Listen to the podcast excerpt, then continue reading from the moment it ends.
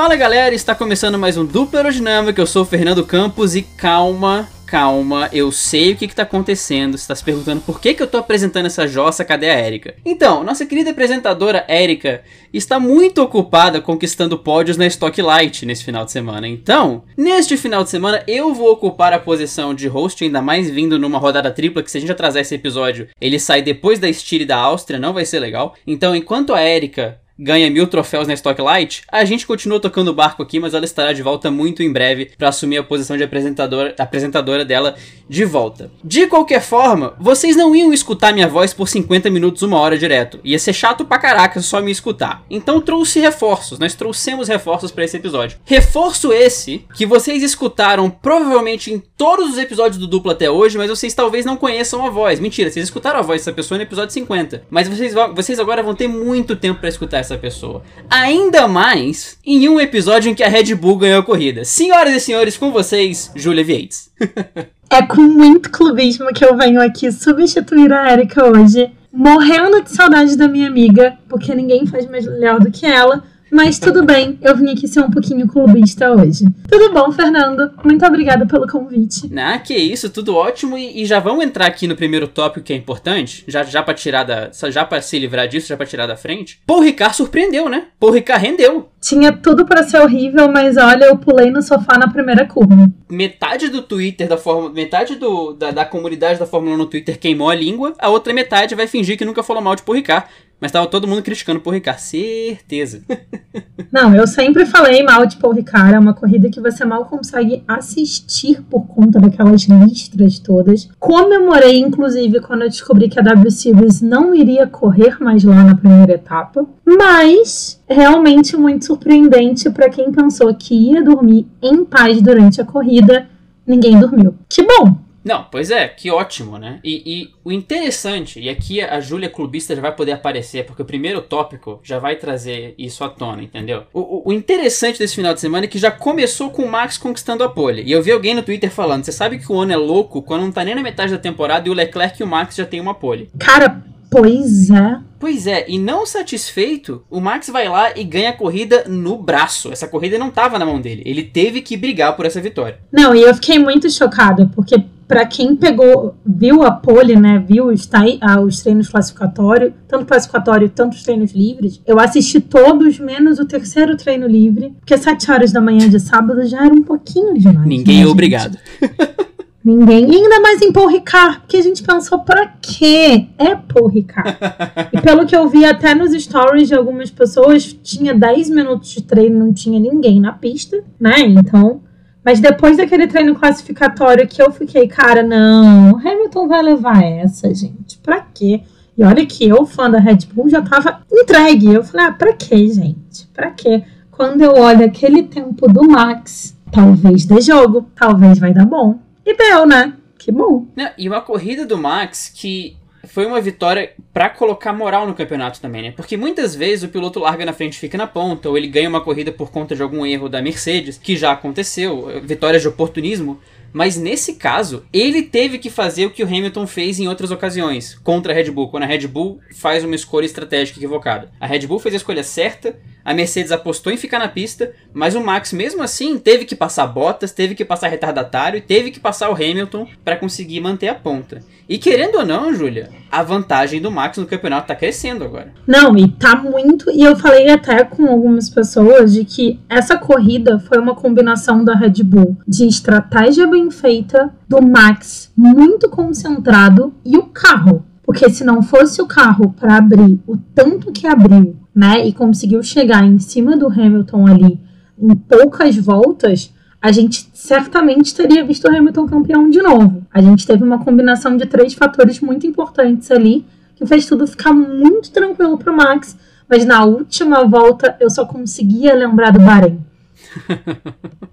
Daquele Max, pelo amor de Deus, passa dentro da pista, por favor. Não, não me faz Exato, e quando eu vi aquela punição do Pérez, eu fiquei assim, gente, como que tem limite de pit tá nessa, nessa coisa, gente?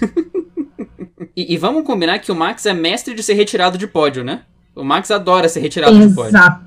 Toda hora o menino é retirado pela, pela, pela organização da prova. É interessante, inclusive, comentar da prova da Red Bull, porque a prova da Red Bull passa pelo Sérgio Pérez também, porque assim como está sendo a tendência recente da, da, da, Red Bull, não foi uma corrida que o Max liderou e que deu para ver que o, Max, deu para ver que o Max só estava na ponta porque ele extraiu muita coisa do carro. A própria performance do Pérez indica duas coisas, que a Red Bull estava muito bem acertada para um circuito que é muito de reta, o que é impressionante, e que o Pérez está muito adaptado ao carro. Não, e assim, é, eu até vi um tweet, eu não vou lembrar de quem é, gente, desculpa, a pessoa depois se manifeste, porque alguém falando que quantas corridas que provavelmente a Red Bull deixou de ganhar com o Albon ou com o Gasly, porque eram bons pilotos, mas eu acho que nunca, desde a época ali do Vettel, a gente vê uma dupla de pilotos na Red Bull correndo como equipe. A Red Bull ela foi uma equipe, né? O Pérez se encontrou ali no carro, conseguiu segurar bem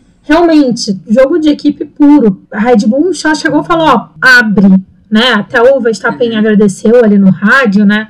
Na hora que ele passou. Mas, cara, o Pérez, ele chegou na equipe sabendo qual era o papel dele, tá desempenhando o papel dele e tá mantendo ali perfeitamente, garantindo, inclusive, essa liderança dos construtores tão long, tão separada que tá, né? Eu realmente não me lembro nunca da gente ter tido uma separação tão grande com outra pessoa, outro time na equipe que não fosse a Mercedes na era atual. Pois é, e, e, tem outro fator, né? Jogo de equipe ele vai acontecer, como por exemplo a gente vê na McLaren acontecendo esse ano, como aconteceu na Alpine esse ano. O problema da Red Bull anteriormente é que era um jogo de equipe muito claro e com pilotos muito díspares, assim. E eu não vejo muito Pérez no perfil Ricardo. Eu vejo o Pérez no perfil Weber. O Pérez é um perfil Weber total, um cara experiente, um cara veterano, mas que ainda é muito rápido. É, eu tô pagando a língua, né? Porque eu, como fã, fiquei bem chateada quando o Pérez foi né, relacionado ali para Red Bull, enfim.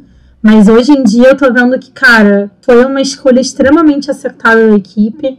A gente está conseguindo realmente voltar a Red Bull a correr como, como uma equipe, né? O, igual você falou, o Weber era uma época da Red Bull que a gente tinha uma equipe correndo e a gente voltou. E agora parece que a, a Mercedes está comendo no prato que ela cuspiu, né? Porque ela falou tanto de.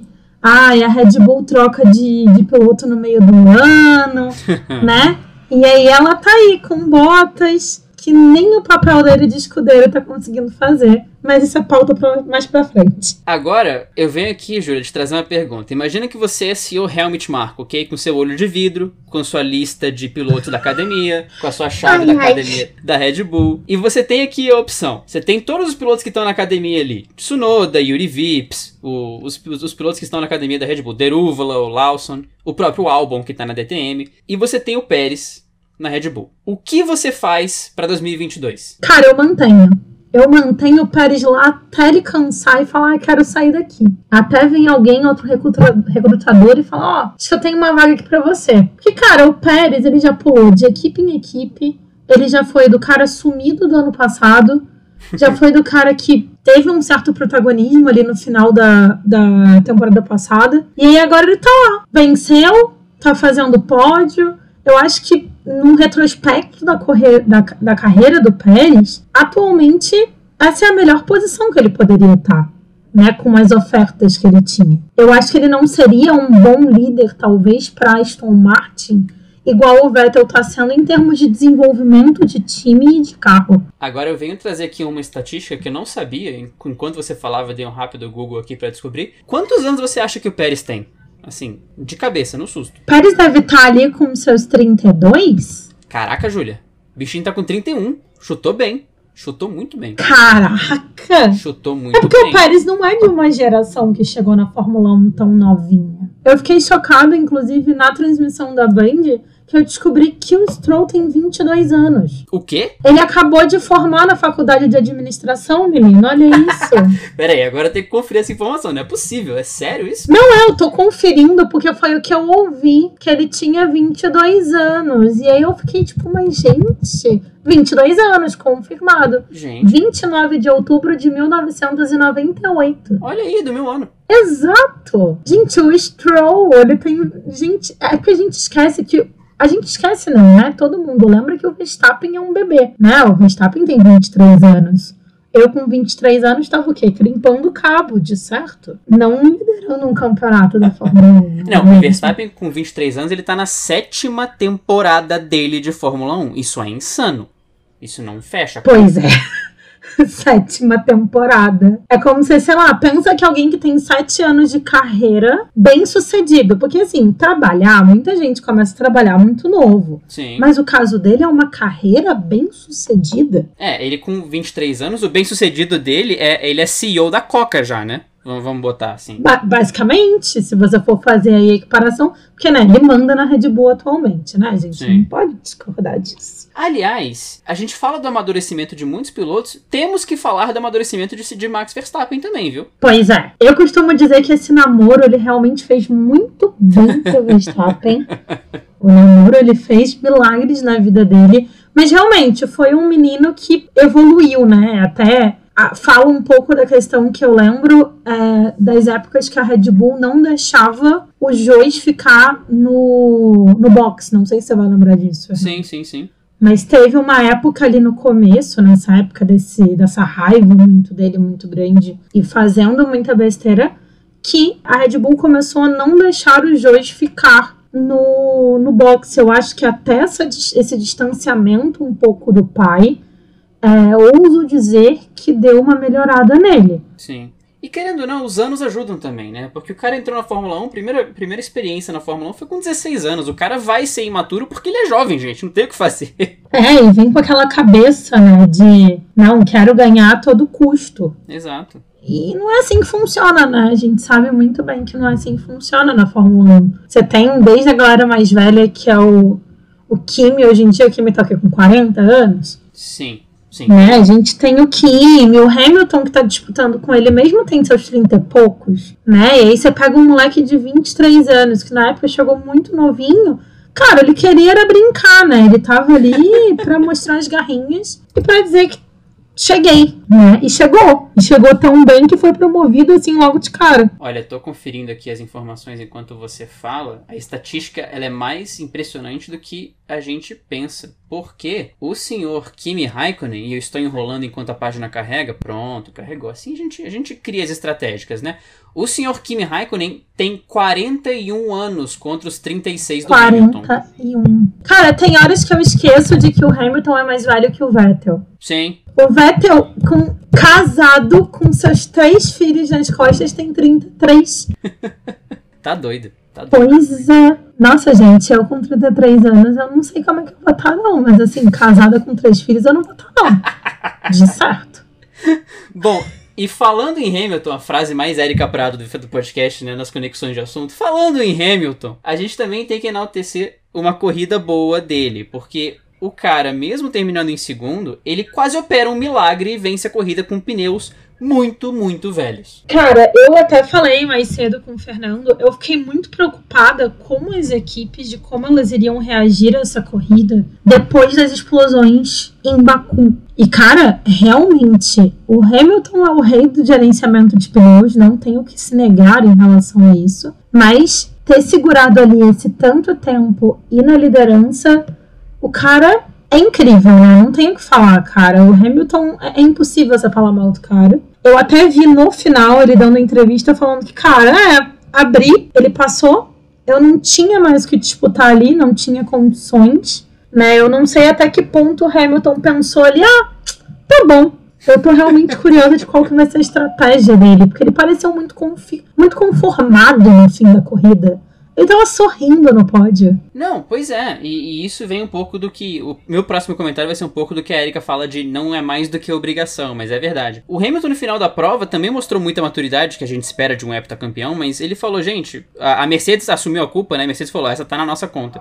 Ele Foi. falou, gente, relaxa, acontece, tá tudo bem, a gente ganha junto, a gente perde junto e é isso. Então o Hamilton tá muito pleno, digamos assim, até com a cabeça no lugar esse ano. Ah, diferente, assim, porque eu realmente fiquei muito. Foi muito estranho, né? Ele parece estar tá com uma cabeça muito conformada. A gente não sabe, né? Ele só estendeu o contrato para esse ano, ele não estendeu para o próximo, né? Só foi, ele não teve uma renovação de contrato, foi uma extensão de contrato para um ano. E aí eu realmente não sei qual a estratégia do cara pro ano que vem, porque ele tá me parecendo muito conformado Né? Eu acho que o Hamilton, de um ano atrás, na situação que ele passou hoje, ele teria tentado brigar com o Verstappen. De certo. Mas esse ano, realmente, eu acho que. Eu tô realmente pensando qual é o coelho debaixo da cartola do Hamilton, porque parece que nem a equipe tá sabendo.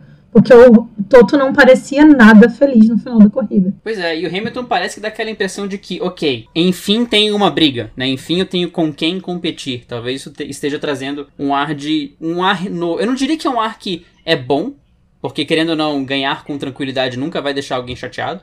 Mas é um ar novo, pelo menos, para ele, esse ano. É, uma coisa que ele não sentia bastante tempo, né? Eu acho que desde ali do começo da temporada de 2017. Sim, né? O começo ali da temporada de 2017 ela foi bem agitada, ainda teve um Vettel na liderança de, de Ferrari. Mas aí depois não passou muita coisa pra frente, né? Eu acho que depois de 2016 ele nunca tinha passado um sufoco igual ele tá passando agora, né? Eu acho que é, é um cara que, assim, eu acho que ele tá feliz até pela disputa, mas eu acho que talvez ele esteja realmente esperando chegar a uma fase do campeonato que ele sabe que talvez a Mercedes tenha mais dominância, embora todo mundo achava que esse GP seria da Mercedes com o pé nas costas, até pela quantidade de retas, mas retas não tão longas o suficiente para você aproveitar uma abertura de asa tão bem. Né? Porque quando você chega no ponto ali de poder abrir a asa, você já está na curva em Paul Ricard. Então é, é uma corrida um pouco complicada, né? Mas assim, todo mundo estava esperando de ser uma corrida muito boa da Mercedes e não foi. Até foi, mas não tão boa. Exato. E você sabe que a equipe é boa quando o segundo e um quarto não é uma performance não muito boa, né? Isso mostra o que, que a Mercedes não foi nos últimos anos. Exatamente. não, e não sei se você chegou a prestar atenção, tá, teve aquela falha dos, dos rádios, né, das equipes, e pelo que eu vi não foi só da Mercedes, a Red Bull também teve problema. Sei lá, cara, eu acho que uma criança deve ter colocado a mão ali no sintonizador na hora. Alguém esbarrou no sintonizador porque parece que zoou a rádio de todas as equipes no momento ali da corrida. E aí o Toto muito nervoso, tipo, trocando equipamento, né? Tava todo mundo meio que naquela ali, acho que era o James, tava até ajudando Sim. ele a trocar ali. E, e, todo mundo muito nervoso, e de resto, parecia que era só. Não sei se foi por causa da transmissão, né? Porque eu não tenho F1, o F1 TV, eu não consigo ouvir o resto dos áudios. Mas a impressão que tinha é que a Mercedes estava muito mais nervosa com a falta de rádio do que as outras equipes. Eu tenho duas teorias. Ou o estagiário chutou o cabo, né? E eu tenho experiência em chutar cabos, eu sou bom em chutar cabo para desligar as coisas. Ou foi o nosso querido problema, o problema de MCDC. Você conhece o problema de MCDC? MCDC, essa eu vou ficar falhando, porque eu realmente é, é o sei. problema de mau contato do caralho. É, esse é o Esse é o problema. Ai, meu Deus. Não, eu também chutaria uma terceira teoria. O Roscoe tava lá. Ó. Oh. Será que o Roscoe não comeu um cabo? Será que ele sim roscou nos cabos? Ai. Ai, não, Fernando. Tava faltando. Ah, não. Ai, meu Deus. Ele não se enroscou. Ai, meu Deus. Como diria Jonathan Melo? Ah, não.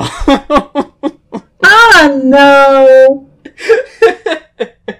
Acho que depois dessa a gente precisa pro próximo tópico. Exato. Exatamente. Passando para o próximo tópico, foi outro, outra mudança de áreas do sábado para o domingo, porque a McLaren não existiu no sábado, mas no domingo o Ricardo e o Norris falaram: Cara, eu vou ultrapassar metade do grid. Acho que eu tô afim de correr. É. Acho que eu cheguei. Foi uma coisa dessas aí. Mas assim, é uma coisa que eu fiquei muito chocada, eu não tenho certeza, eu espero que você lembre disso, Fernando. Uhum. Mas eles realmente pediram pro Norris e o Ricardo trocarem de posição? Ou foi realmente coisa de pista? Eu não vi. Eu não vi a troca e ouvi o rádio. Porém, eu vi passagens no Twitter que falavam sobre isso. Então, eu confirmo que esse papo existiu e eu acho que aconteceu, mas eu não posso confirmar que aconteceu porque eu não vi de fato, entendeu? Mas eu acho que rolou isso aí. Porque faria sentido se você pensar em termos do campeonato de construtores, não faria mas em termos de campeonato de piloto faz muito sentido, porque o Norris segue em quarto lugar. Mentira, eu vou falar que aconteceu que eu vi, eu vi os, os highlights no canal da F1 no YouTube. Rolou mesmo. Isso posso confirmar. Rolou mesmo. Sim. É, isso claramente foi jogo por conta do quarto lugar do Norris, né? No campeonato. Mas assim, né? mesmo com essa troca, o Ricardo fez uma baita de uma corrida de pedais para P6, né? Deu um, eu espero que ele tenha dado uma calada de boca numa galera aí, que, né, eu não sou tão fã do Ricardo assim, mas já que a Erika não tá aqui, eu vou ser clubista por ela e puxar um saco do Ricardo, porque ele mereceu esse sexto lugar. Merecia o quinto, mas já que a equipe mandou trocar, a gente aceita, aceita o sexto. É, e, e, é uma redenção, né? Como a gente viu falando duplo, o problema do Ricardo não era nem mais carro, era psicológico. Então ele precisava de uma corrida consistente dessa. Deu um passão no Norris na largada também, que eu vou te contar, viu? Então foi uma bela corrida do Ricardo. Não, o Norris largou muito mal. Eu realmente não entendi a largada do Norris. Se eu não me engano, ele chegou até a ser ultrapassado pelo Leclerc na largada, sim, né? Sim. E assim, eu não entendi foi nada. Eu acho que ele realmente estava ali curtindo um soninho. Opa, tem que largar. Opa. o alarme tocou tarde, né?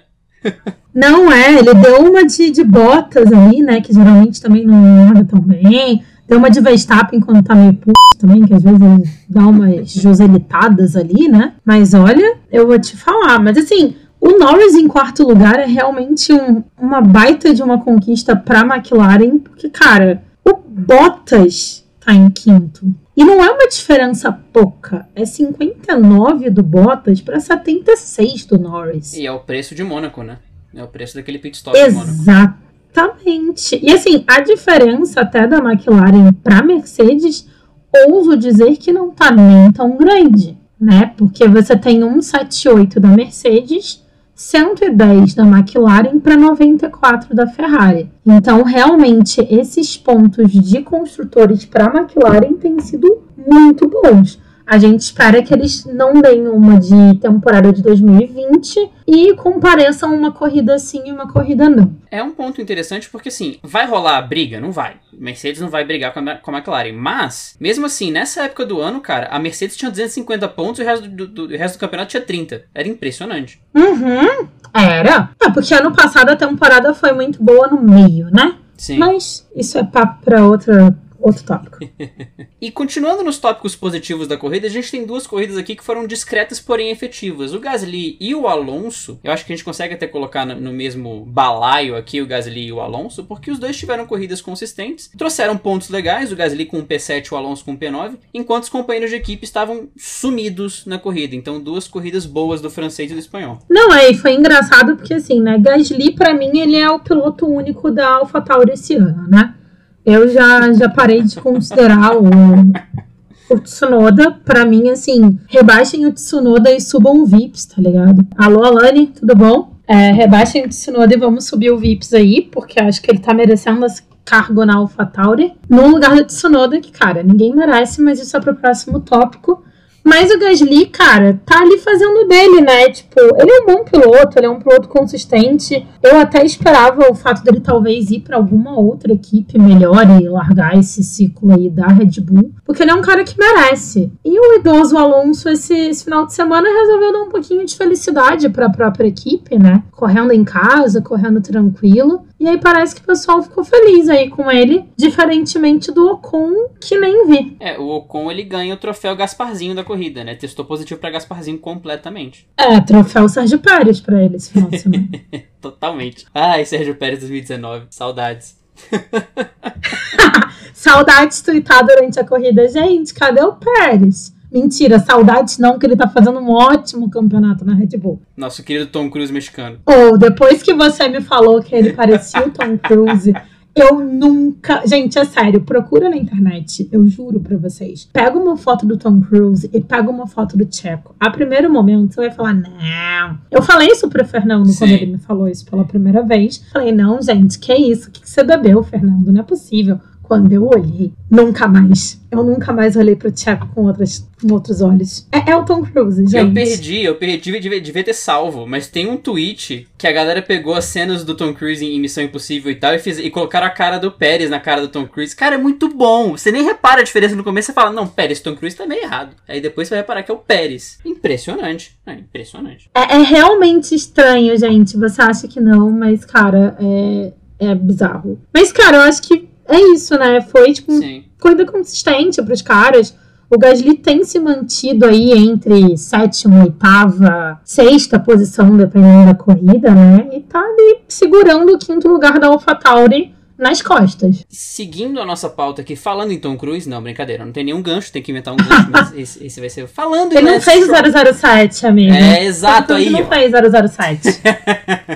Falando em 007, a Aston Martin tinha tudo para ter um final de semana completamente trágico, com o Stroll largando em último no pelotão, com o Vettel caindo, no- no- não tendo um qualifying muito relevante, mas com mais uma estratégia insana de um overcut gigantesco parando só no GP da Estíria, a Aston Martin consegue um P9 com o Vettel e um P10 com o Stroll. Não, e pra vocês terem uma ideia, eu fui perguntar pro Fernando se ele se lembrava que volta eles tinham parado. Porque eu não lembro de ter visto isso na transmissão, de terem mostrado o pit stop do Stroll ou do Vettel, porque pra mim eles estavam correndo até agora. E, e é o que a Aston Martin vem fazendo nas últimas três corridas, né? E vem dando certo pra Aston Martin. Então eles acharam a receitinha. É, realmente, assim, o Vettel ontem chegou a cair no Q2, né, também. O Stroll, ele bateu já no Q3. O Stroll bateu no Q3, né? Foi no. Não, No não. Q1, no Q1. Ele largou de Foi no último. Q1. Foi no Q1, isso. Ele, largou, ele chegou a bater no Q1. Não, ele bateu no Q2, Fernando. Não, mas ele largou em último, ele bateu no Q1. Ah, não, não. Não, mentira, ele mentira, largou mentira, em um. Mentira, mentira. Não, ele bateu no Q2.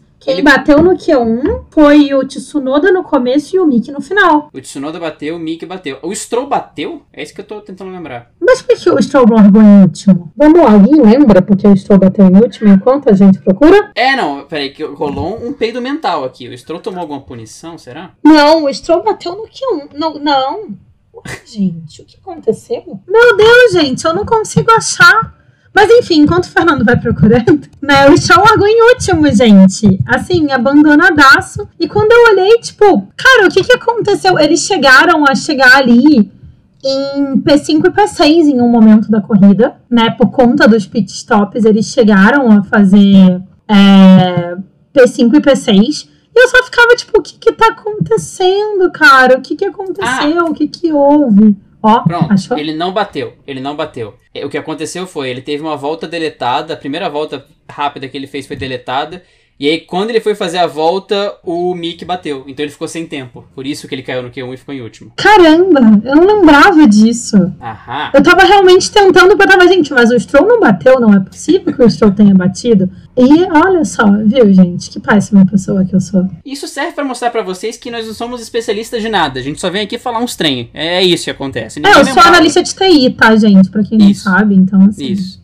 Isso. E eu fiz e eu, me formei em publicidade. Então você percebe que de engenharia ninguém entende nada. A engenheira tá na estoque. Então isso complica um pouco a A gente. parte da engenharia desse podcast é com a Erika. A Erika não tá aqui hoje. Então, amiga, desculpa a decepção. A gente tá fazendo o nosso melhor. Mas como diria Jéssica Greco, nosso melhor às vezes é uma bosta, mas eu espero que não seja. Exatamente. Falando em nosso melhor, o Russell, o menino Russell, terminou a corrida em P12. Testou positivo pra Gasparzinho porque não apareceu, mas terminou em P12 na frente do Leclerc. Nunca nem vi ele na transmissão de hoje, inclusive, né? A gente só olhou assim, olha, ele tá ali, menino.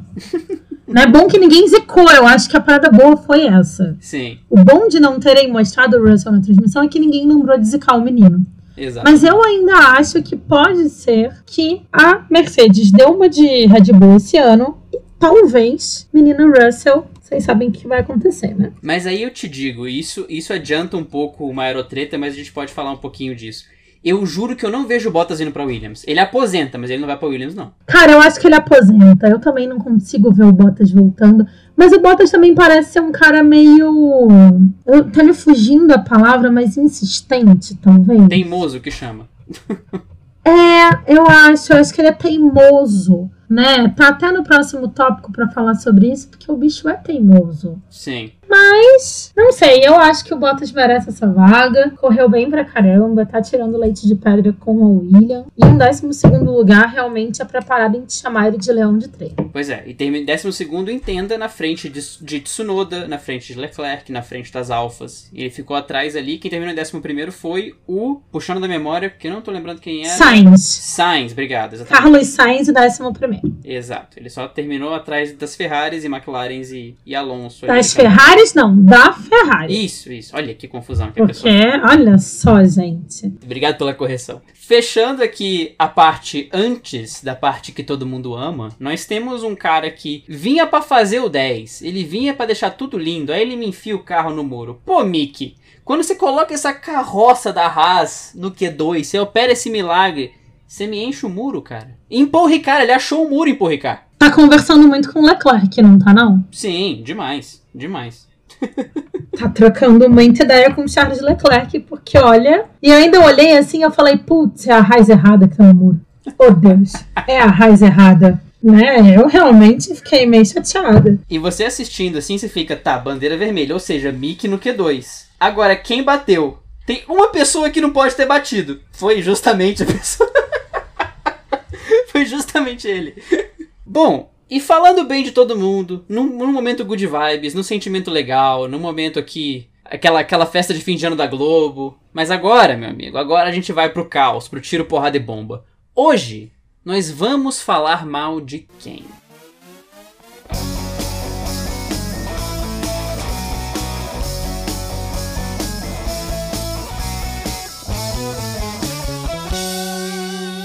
E a gente começa, vamos falar mal de quem? Com o cliente da casa. Com um cara que já chega com, com o cartão fidelidade, que nem precisa que ele pegue a fila no, no portão antes do voo. Porque o nosso querido Valtteri Bottas, e aqui vai ter um momento advogado do diabo antes de passar pra Júlia, porque o Bottas hoje, ele mostrou um pouquinho a influência da pressão. Porque o Bottas geralmente é aquele cara que ele não briga com a equipe, que ele não mostra que ele tá afetado, ele só manda os papos dele atravessado lá que a gente já aprendeu a ignorar e aí ele segue a vida. Mas hoje, Pois quando é. ele esbravejou com a equipe, falando, gente, ninguém me escuta, eu falei que era uma corrida de duas paradas. Pra mim, ficou claro aquele momento de, cara, eu não vou conseguir o pódio aqui e não foi culpa minha, mas vão, vão continuar falando que eu não mereço esse assento. Então a pressão tá começando a subir a cabeça do Bottas. É, não, eu tenho pra mim de que o Russell já alugou um triplex na cabeça do Bottas. Ele tem duas opções, cara. Eu acho que. Eu até, até a corrida passada, eu achava que ele tava quer resultado, pede pro Hamilton. Mas depois desse áudio dele no final da corrida reclamando da estratégia e falando que ele poderia ter ganho, eu realmente achei um pouco ousado demais. Sim, porque o Bottas, ele tem os momentos ousados dele, do tipo, eu posso brigar pelo título e tudo mais. É dele com ele, mas ele nunca foi ousado com a equipe, né? Exato, ele, ele assim, dava uma resmungadinha numa entrevista, né? Dava. É aquela, né? O cara não, não gostava de sair ali muito por baixo. Teve até o episódio dele em Drive to Survive também, né? Pagando de, de bonzão e aquela coisa toda. Pagando bundinha. É, pagando bundinha. Não, gente, foi meia bunda do cara, né? Realmente não foi uma visão muito agradável, digamos assim. Foi uma lua minguante, não foi cheia, né? Pois é, né, gente? Tanta gente com a lua aí em certos lugares. e aí o outro tá vendo aquela lua que brilha. É. E vocês, por favor, completem, porque né, é. vamos manter o podcast para menores também. É, mas, cara, realmente, assim, o Bottas, ele pagou vexame pra mim. Pra mim, era um cara que, assim, se ele não tivesse falado nada, tava melhor. Porque tudo bem, era um P4, ai, é um P4 pra Mercedes, né? É ruim, é ruim um P4 pra Mercedes. Mas, se ele tivesse ficado quieto e não tivesse feito aquela ceninha no final da corrida, ninguém ia estar falando mal dele. A gente só ia falar, ah, Bottas. Pois é. E agora tá aí. Não vamos falar mal de quem. É, ia ser o que aconteceu com o Hamilton. O Hamilton a gente falou bem, falou, é, foi um P2, ok, não ganhou a corrida, mas ele fez o que dava. E, e essa corrida, na verdade, na verdade, foi perdida pela Mercedes, que não reagiu que a Red Bull fez, né? Exato. Porque assim, o Bottas, eu não, ele nem tentou segurar o Verstappen. Ele nem tentou, ele nem, sei lá, jogou pra cima, abriu uma asa. Não. Ele só, tá bom, olha, é o Verstappen. Não é nem que ele nem tentou, ele errou na chicane, né? Ele, ele espalhou a chicane toda. Porque ele ficou olhando pelo retrovisor. Pois é. Não sei quem foi no Twitter que falou que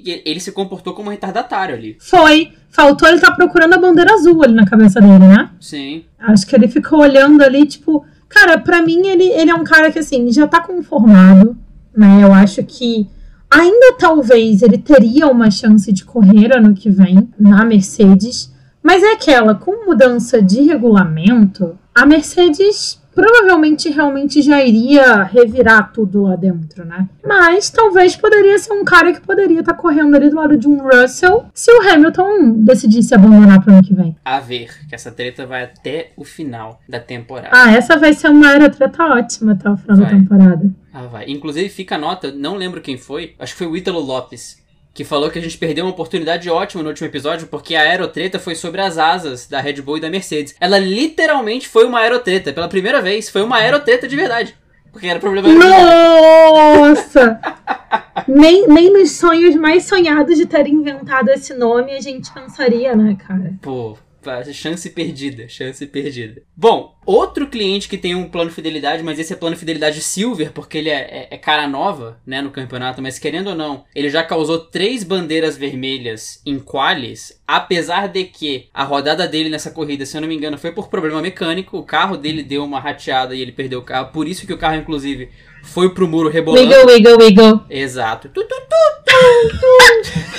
wiggle, wiggle, wiggle. Gente, sério, vejam esse GIF e coloquem essa música. Bom demais. É perfeito. Bom demais. Mas justamente por isso que o carro foi rebolando totalmente pro muro, o nosso querido Yuki Tsubasa não vem tendo resultado legal depois da primeira corrida do ano, né? Poxa, Yuki Pokémon. É porque eu chamo ele de Pokémon, gente. Pra mim, ele é um chaveirinho. Primeiro que, assim, o Tsunoda tá mais alto que eu, gente. É realmente muito chocante essa informação. Mas, cara, bateu... Tá, já tá podendo pedir música no Fantástico por batidas em quali, né? Sempre bate na hora errada sempre atrapalha a própria equipe. Dessa vez ele nem atrapalhou, mas assim, né? Atrapalhou todo mundo. Bateu no Q3, gente. Ele nem, ele nem correu o Q3. Ele não fez uma volta. Quer dizer, o Q1. Olha, Isso. sem confunda. Ele não correu nem o Q1, gente.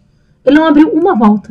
Ele bateu. Não, ele bateu no primeiro minuto. É tipo, já vai? Ele bateu no primeiro minuto de treino. Exato. Então, assim, na boa, eu acho que ele só tá ali atualmente por conta do relacionamento da Honda com a Red Bull. É, ele tá ali para isso. Eu acho que talvez ano que vem a gente já não veja ele mais lá. Embora eu não sei quem da academia a Red Bull decidiria subir agora. Mas torcemos para que vem alguém melhor do que ele. É, tem duas peças importantes aí, né? Primeiro que a Red Bull não tem ninguém para subir, como você falou, porque quem tá ali de prospecto agora é o Derúvala e o Vips. O Vips acho que nem superlicença tem ainda. E o Derúvala já entrou na síndrome de Félix da Costa, que eu acho que ele não vai subir pra Fórmula 1. Antônio Félix da Costa é realmente a opção que a gente não considera. Exato. E o outro fator é, se o Gasly sair da AlphaTauri, aí a AlphaTauri tem um problemão na mão, que são dois assentos. Exato. Então, assim, eu não sei se realmente se o Gasly teria muito para onde ir. Eu não consigo ver alguma equipe abrindo uma vaga pro Gasly atualmente. Numa louca que o Alonso aposenta, a Alpine fazer uma equipe com dois pilotos franceses? Não sei. Você acha que talvez ele recém-voltado para a Fórmula 1? Alonso é, é teimosinho, né? Igual o Bottas. É. Ele ele não consegue ficar muito longe da Fórmula 1. Mas assim, eu realmente não consigo ver uma outra equipe atualmente que a gente teria é, uma vaga para o Ocon. Pro Ocon, oh meu Deus, eu tô olhando aqui a pauta. e aí eu tô pensando no Alonso e aí eu tô falando Ocon, gente, que vergonha.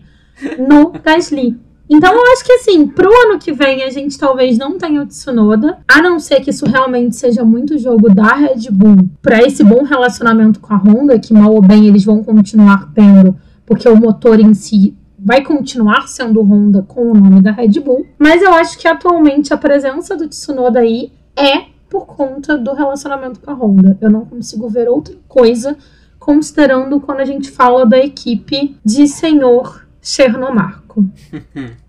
Tudo que a gente falou que a McLaren rendeu de diferente na do sábado pro domingo, aconteceu a mesma coisa. Só que ao contrário, com a, com a Ferrari. Porque os dois carros da Ferrari foram pro Q3 e no domingo, você viu a Ferrari na pista, Júlia? Que eu mesmo não vi a Ferrari na pista. Não, eu mandei mensagem para um amigo meu ferrarista. Eu falei, tudo bom? É, os carros estão na pista? Vocês estão correndo em Baku e ninguém avisou? Porque eu não. Gente, eu não vi a Ferrari. Nem no treino, eu não vi Ferrari na corrida. Pra mim, nem chegaram. Pra mim, ainda estão no caminho, cumprindo quarentena em algum lugar. Cara, foi uma corrida moonwalk dos dois. Impressionante. Primeiro que o Sainz, ele espalhou indo pro grid. Né? O Sainz já estourou um pneu indo pro grid. Já é sinal de que não ia dar certo, né? Se você faz isso, você nem larga. Você fala, ok, eu tentei, vi que vai dar ruim, premonição aqui, vai dar ruim, vou voltar pro box porque hoje não é meu dia. Aí o senhor Leclerc larga ali da posição que ele largou indo pro Q3, ele fez um quarto legal. Só que de repente ele entra numa corrida moonwalk completamente insana de ser ultrapassado por todo mundo e me termina em P16. Eu não quero acreditar que esse carro não tinha problema. Eu não sei qual era o problema, mas existia. É impossível uma Ferrari terminar tão atrás. Mas foi uma corrida que a Ferrari não existiu. Não, e eu até vi um tweet de alguém, desculpa, gente, eu nunca lembro quem são as pessoas que tweetam. Mas que o Charles estava correndo com um capacete em homenagem a ele mesmo, na época do kart. E ele chegou em 16 em uma homenagem a ele mesmo pelo seu próprio número. Olha aí. Era tudo, foi tudo pensado, foi tudo marketing. Foi tudo pensado, gente. Foi uma grande estratégia dele, né? Porque a gente sabe que, que o Leclerc é monegástico, mas aí a galera tem uma coisinha ali com a França, né? Porque Mônaco e França é muito perto. E ele resolveu fazer a sua homenagem a si mesmo, chegando em 16.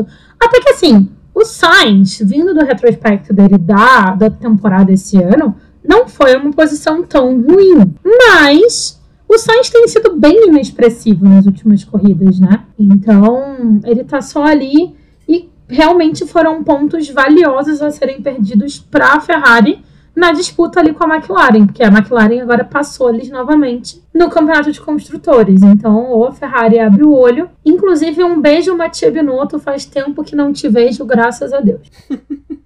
Aliás, fica uma nota importante aqui que eu esqueci de fazer nos comentários positivos, mas nós tivemos uma grande efeméride no GP de hoje. Alô, Carlos Eduardo Valese, um grande abraço para você que gosta dessa palavra. Foi a sexta vez na história da Fórmula 1 que todos os carros que largaram terminaram a corrida, uma corrida com zero abandonos. A primeira vez foi talvez a mais impressionante, foi no GP da Holanda de 1961. Em 61, Nossa! 15 carros largaram e em 61 15 carros terminaram a corrida. Isso é maluco. Gente, nem meus pais eram nascidos em 61. E aí você fala, ah, foi uma corrida de 25 voltas. Não, 75 voltas na Holanda. E todo mundo terminou. Cara, eu tô realmente chocada. Eu vi esse seu tweet e foi muito chocante, né? Porque nenhum pneu estourou, mas Epin não bateu. Olha aí. Droga. Cara, realmente, né? Não rolou um, um acidente essa corrida. Não. Foi ali ninguém, o erro do ninguém Max. saiu pra ir no banheiro também. Ninguém parou no box, ninguém falou assim, ah, cansei, vou no banheiro aqui, tô de boa. E geralmente acontece, assim, aqueles abandonos nas últimas voltas. Nenhuma porca pra ficar travada, né? Pois é. E aí a gente vem Holanda 61, Estados Unidos 2005, que foi fácil, só seis carros largaram, então seis terminaram a corrida, entra na conta. Itália 2005, Europa 2011, que inclusive é a corrida com mais pilotos a terminarem a prova, porque essa corrida tinha 24 carros, era a época das, das nanicas da Marúcia, da Virgin. Quem falou isso, inclusive, foi o Maicon Tavares, nosso querido best fan. E além disso, nós tivemos Japão 2015 e agora França 2021. Caramba, eu nem lembro dessa época que a Fórmula 1. Eu lembro, né? Mas assim, não com tanta clareza dessa época que a Fórmula 1 tinha tanto carro no grid. Saudades. Saudades mesmo. E para fechar, o vamos falar mal de quem, a gente vem aqui comunicar um, um crime. A gente vem aqui comunicar um, um, um sumiço. Sequestraram Esteban Ocon. Renovaram o contrato do francês e aí sequestraram Esteban Ocon. Porque eu não vi o Ocon. Eu tenho pra mim que deram folga pra ele. Tinha que tirar férias, né? Tava em casa, foi comemorar com a família a renovação de contrato e falaram: ah, deixa ele não correr, não. Pra quê? Botou o primo pra correr. Um mecânico no lugar? É, ninguém viu o Ocon sem capacete, olha aí. Todo, toda vez que você viu o Ocon, ele tava de capacete. O cara podia ser tão alto quanto ele, gente. Podia ter aquelas perninhas de grilo igual do Ocon também. E, cara, eu realmente. Era pra ser a baita corrida dele, né? Do tipo assim, cachorro feliz e saltitante, né? Aquela comemoração de que conseguiu uma promoção no trabalho mamãe. É, porque assim, mamãe devia estar tá lá vendo a corrida, né? E falou, ah, vou comemorar, vou ficar feliz. Até o pessoal da Band fez uma matéria sobre ele, que era o piloto da casa, né? E falou, ah, acho que eu vou ver a corrida aqui dos boxes. O que seria a mãe de um cone? É uma mureta? É um guarda-rail? Meu Deus. Ai, ai. Ele sendo alto daquele jeito é meio complicado, gente. Olha que... que vai ficar mais 18 rápido. Cuidado. Opa, não, não, não, não, não, não. Opa, não tem nenhum pi até agora e a gente tá levando o assunto assim tão rápido. Desculpa, não tirem as crianças da sala. Isso. A gente vai manter o nível friend, friend, é, family friendly. O Jonatas, o Heitor ainda pode escutar, relaxa, tá tudo bem. Oi, Heitorzinho! A Oi, tia te ama. Bom, aqui a gente fecha Vamos Falar Mal de Quem, mas não quer dizer que o clima vai ficar tranquilo, porque agora a gente vai pras aerotretas da semana. Uhum.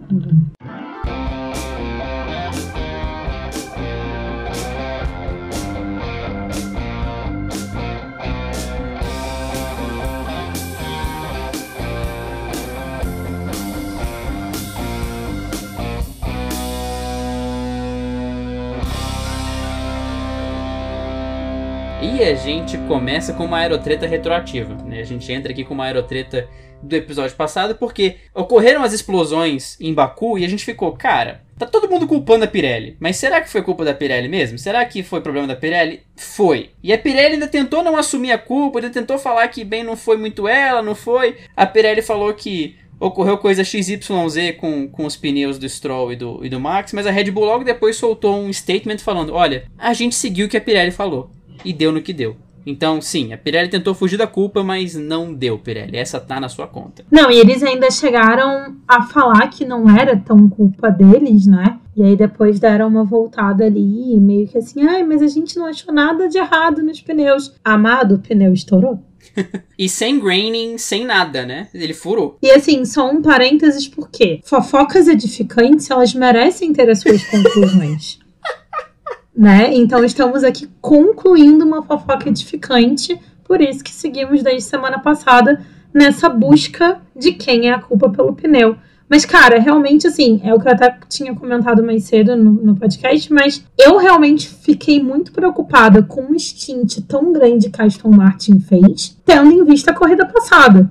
Né? Eles ainda estavam ali na janela de pneus é, recomendada pela Pirelli, mas eu como estrategista numa equipe, numa corrida dessa, eu teria diminuído ali umas 10 voltas no, no tempo de cada pneu. Inclusive o Hamilton também, né, fez isso. Eu acho que chegou num ponto ali que as duas Astons e o Pérez estavam até apostando no safety car perdido. Que se vem um safety car com o Vettel em quarto e o Stroll em quinto, ia ser uma coisa tão linda para eles. Cara, eu realmente tô assim, é, a Aston Martin, ela meio que se encontrou, eu acho, né, agora. Tanto em termos de estratégia, tanto o Stroll, tanto o Vettel, né, eles realmente estão ali se encontrando é uma equipe que ainda não botou a cabeça para fora d'água, eu acho, né? Até colocou, voltou, tá ali naquela, mas eles estão começando assim se achar, né? Tendo em vista de que foi uma equipe que veio completamente nova, né? Diferente de uma Alpine que só mudou de nome. E a segunda aerotreta, a gente já deu pinceladas rápidas aqui, mas agora a gente tem tempo para falar com calma dessa aerotreta. Por quê? Durante esse intervalo entre Baku e Paul Ricard, os rumores esquentaram de que a Mercedes supostamente ia anunciar o Russell na equipe para 2022 depois do GP de Silverstone e que o Bottas supostamente estaria de saída ou indo para Williams ou indo para Alfa e isso, como a gente disse antes, moiou e transbordou durante a corrida. Não, e assim, é, eu acho que os rumores só se tornaram mais verdadeiros por conta das atitudes do Bottas esse final de semana, né?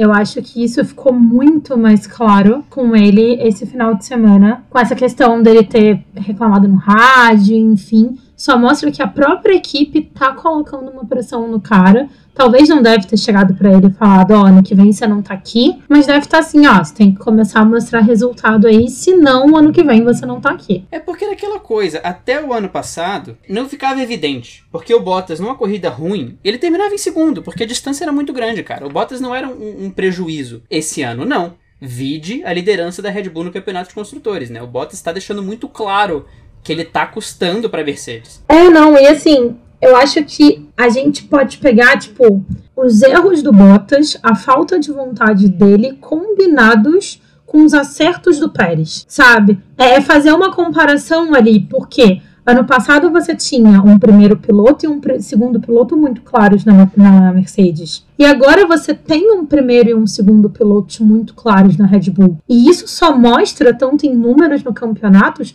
de que a Fórmula 1 não é um esporte individual ele é um esporte de equipe. Eu não sei nem se eu chamaria o Pérez de segundo piloto com esses termos, porque a, a, frase segundo piloto ela ficou muito característica de um cara que ele, ele é tá ali só para servir de apoio pro primeiro piloto, mas o Pérez ele meio que transcendeu isso e ficou evidente quando ele abriu pro Verstappen, que o Verstappen agradeceu a, a, a conversa dos dois depois da corrida foi uma, uma conversa de, de parceria. Então acho que o Pérez, ele sim, é o, o piloto de menos importância na Red Bull pro campeonato, mas ele é muito mais um piloto de suporte do que aquele piloto, aquele segundo piloto que é capacho, né? É, ele tem aquela vibe meio que Rubinho pro Schumacher, quase, né? Do tipo assim, você pode se divertir aqui, você pode até ganhar uma corrida ou outra, mas o nosso piloto continua sendo o Schumacher, né? O nosso piloto continua sendo o Verstappen. Eu vejo meio que essa, essa condição pro Pérez esse ano.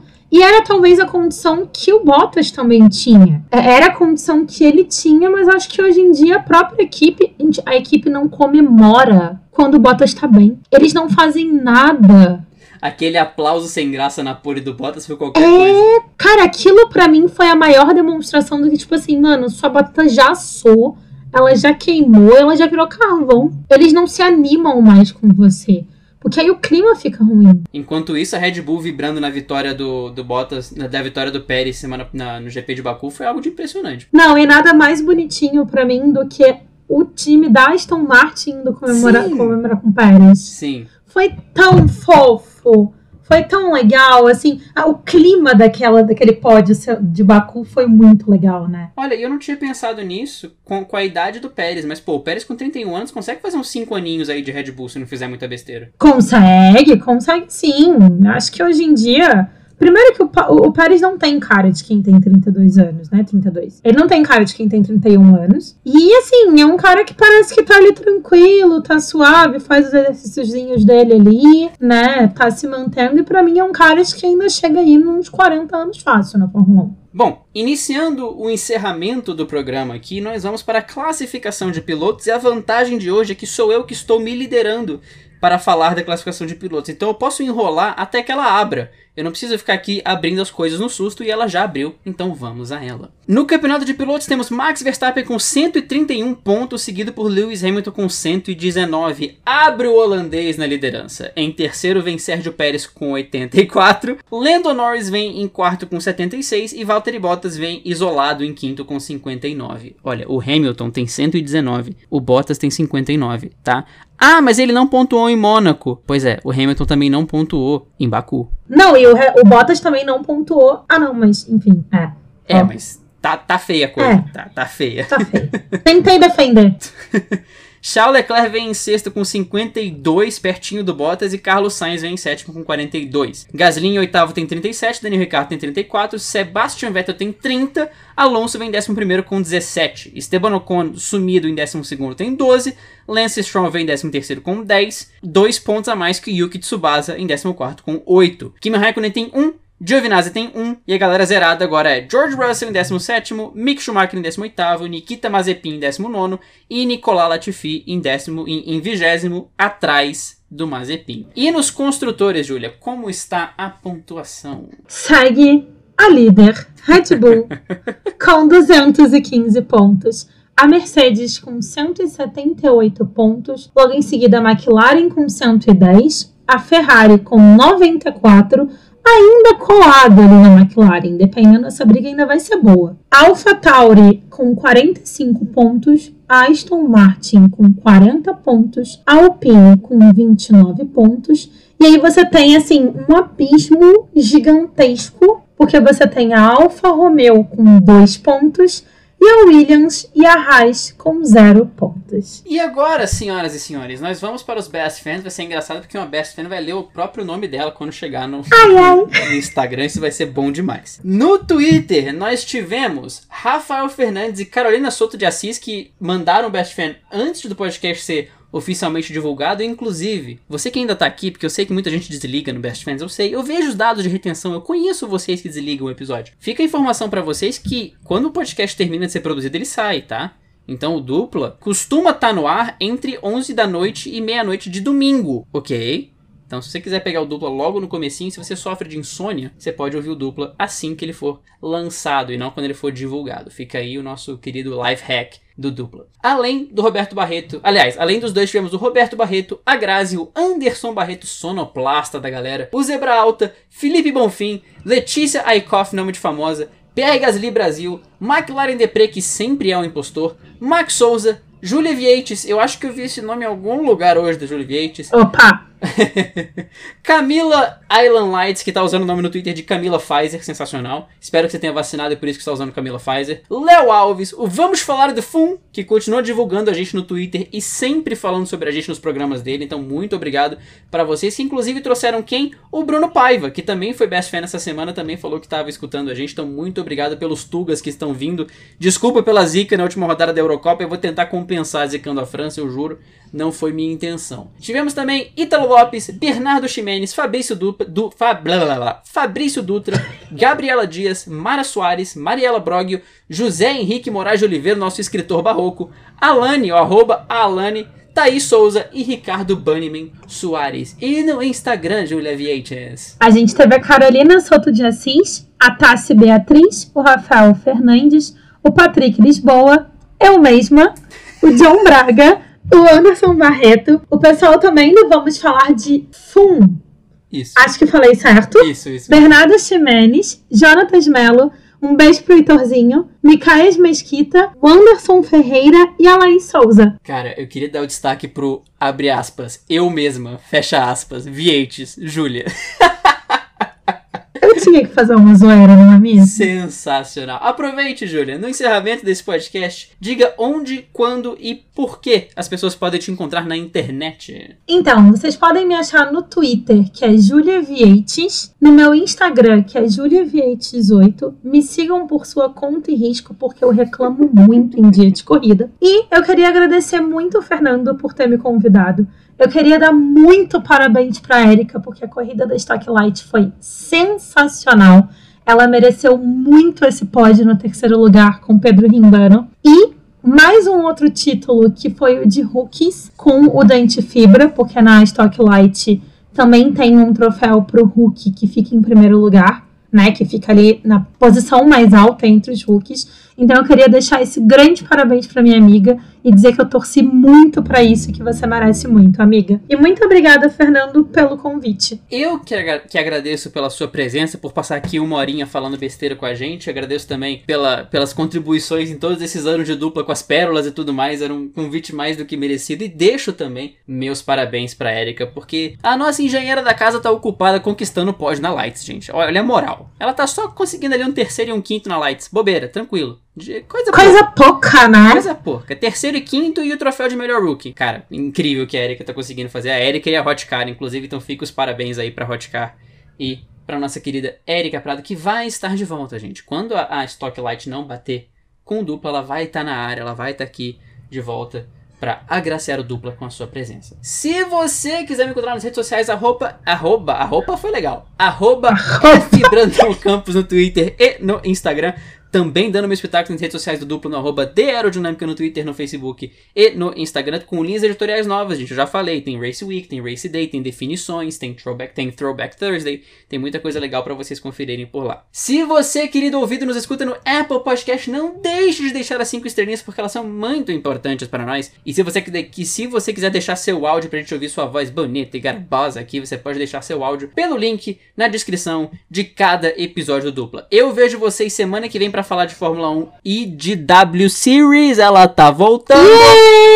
Yes! Aliás, fica a nota, aparentemente, ainda, ainda pendente confirmação final, né, com as transmissões do Sport TV e tudo mais. A corrida vai ser 11h30 da manhã no sábado. Olha que horário lindo, que horário maravilhoso. Se isso não é um horário incrível para pessoas sonolentas como eu, eu nem sei dizer o que é. Cara, 11h30 no sábado é a coisa mais maravilhosa, assim. Eu quero, quero dar um abraço na W Series que conseguiu essa parceria com a Fórmula 1. Uma coisa linda, 11h30 da manhã, coisa boa. Maravilhosas. Eu vejo vocês semana que vem falando da Áustria e da W Series. Um beijo, um queijo, usa máscara, não lambe corrimão, fique em casa, come vegetal, toma água, que eu sei que você não tá tomando água. Se tá lavando, se tá lavando louça, lembra que você esqueceu um copo na sala, que ele vai ficar lá abandonado por três meses porque você deixou ele lá. E, Júlia, qual o conselho que você dá pras pessoas? Limpa o cantinho enquanto você faxina ouvindo dupla. Exatamente. Eu tô muito orgulhoso que não errei seu nome até agora. Isso é um momento de glória, assim. Chegamos ao final Olha só! E eu não errei seu nome. Olha que sensacional. Yay! Até semana que vem, galera. Valeu!